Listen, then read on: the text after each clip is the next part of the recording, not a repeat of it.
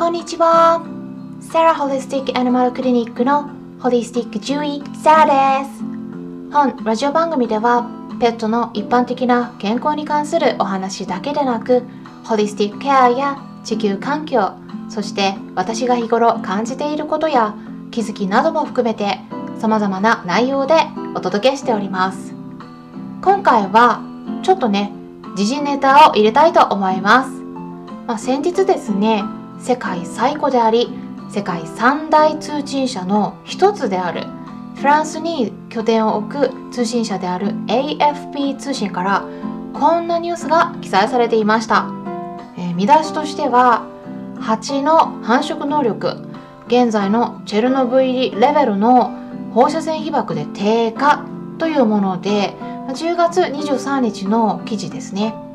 でスコットランドとドイツの研究者たちが1986年に史上最悪の原発事故が起きた。チェルノブイリの立ち入り禁止区域と同じ放射線レベルを実験室で再現した上で複数のミツバチの一種であるマルハナバチと呼ばれるミツバチですね。それに被爆させたんですね。でその後何が起こるか観察していったんですが、うん、そこでですねミツバチの繁殖能力が30から45%も低下したという結果が得られたので、まあ、それでね10月21日にイギリスの学術専門誌、えー、とこれねちょっと英語になるんですけれども英語で言うと Proceedings of the Royal Society B になるんですね。の日本語訳になると英国王立協会企業という名前なるんですが、まあ、そこでね発表されたっていうことなんですね。で放射線による体への健康被害っていうのはチェルノブイリだけでなくて、まあ、日本でもありますよね。もう有名なのは広島や長崎に落とされた原子力爆弾によって受けたものがありますけれども、まあ、今回研究者たちが言っているのは、まあ、今までね考えられていた放射線の基準レベルっていうものがねちょっとね実際よりも甘く見積もられていた可能性があるんじゃないのかっていうことですね、うん、もう一度見直してみた方がいいかもしれないですよっていうことなんですね。で繁殖能力がなんか30から45%低下するってね。なんかちょっとイメージつきづらい。どういうことなのってねわからない方もいらっしゃると思うんで、まあ、噛み砕いて説明しますと例えばまあミツバチがね本来100匹増やせるとしたらその増やせる100匹が放射線を浴びると55から70匹くらいしか増やせないということになるんですね、うん、だからまあ最悪の場合はまあ約半分くらい減っちゃうということなんです、うん、増やせる数が、まあ、これね結構大きな数字だと思うんですね、うん、でもともとあの蜂などのね昆虫っていうのは他の動物と比べると放射線には強いと言われていたんですね、うん、でも、まあ、今回の研究結果で、まあ、結構思ってた以上に放射線による影響は受けているんだよということが明らかになったということでまあ今回ね繁殖能力が落ちているということが分かったわけだから、うん、最近ねあの注目されている、うん、心配されていることとしてはね世界中でミツバチの数が減ってきているんですね日本もそうなんですけれども、まあ、もしかしたらこの放射線も関係があるかもしれないですよねでそれでまあ、今回のその研究結果も合わせて、まあ、皆さんにねちょっと考えてもらいたいことがあるんですね。うん、あのお話ししたいのは科学的な研究とかいろいろありますよね。で、まあ、最近ねよくいろんな、うん、そういうデータっていうのはインターネットを通じて簡単に得られるようになってきてはいます。うん、ただいろんなことは分かってきてはいるんだけれどもあの今回もそうでしたけれども例えばね30年前とか50年前とかにはね分かっていなかったことが今になって分かるようなことだってあるし逆に今分かっていないことが30年後とか50年後とかもしかしたら100年後かもしれない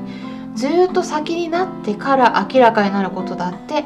あるということなんですね。でっ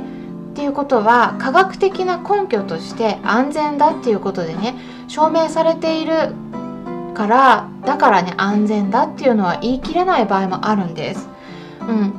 安全だって思ってても例えば今回だってもしかしたらその安全な放射線のレベルの基準っていうのは数値が設定されてますけれども、まあ、見直してみたらこれはよくよく考えたらもしかしたらちょっと甘すぎる。もうちょっと下げないといけないかもしれない。基準をね下げるっていうことはもっとあの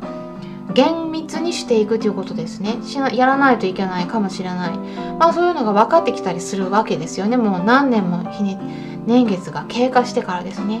うん、なので、あの、今の段階で証明されているから安全っていう言えない場合もあるよっていうことなんです。まあ、分かりやすい例がタバコですね。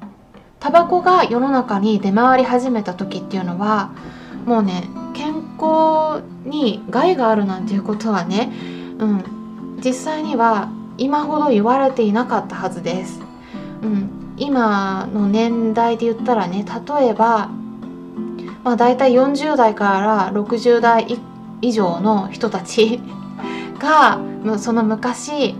うん、10代20代30まあ20代とかね若かった頃ですね、うん、その頃にタバコを吸い始めてた人もいるはずなんですね。でもう今になってね20年30年ずっとタバコを吸い続けている人もいるとは思うんですけれどもあの昔はそこまでタバコの規制ってね厳しくなかったはずなんです。それは何でかっていうとそこまでデータが揃っていなかったから。でももうタバコがね販売されるようになってからもう何十年も経過してからあこれちょっとねよくよく調べたら発がん性があってもう危ないぞ肺がんになるぞっていうことが分かってきたわけですよね、うん、でもその当時は分からなかったわけです、うん、その当時出ていた論文の結果とか研究の結果はまあ十分ではなかったということなんですよね。うん、ですからよくこれあるんですよ。今でもあります。こういうことは。うん、30年とか50年とか100年もね待っていられないんである程度の情報を集めた段階でもうこれはもう安全だろうということで見切り発車させてしまってま商品がもう出回っていることってよくあります。ですからよく巷でこれは安全ですよとかってね言われていてもやっぱ注意した方がいいです。でその代表例が遺伝子組み換え食品ですね。これね本当に気をつけた方がいいです。うん。私が亡くなってからになるかもしれないですけど、うん、いつになるか分かんないですけどこれね証明されると思います。うん。あの遺伝子組み換え食品っていうのはもう農薬を大量に浴びてる食品なんです、うん、でもねもうこれ止められないですね この流れは、うん、もうどんどん広め広まってしまってるんで、うん、あのー、本当にね他のいろんな発がん物質もねいろいろ出てきてるんですよね。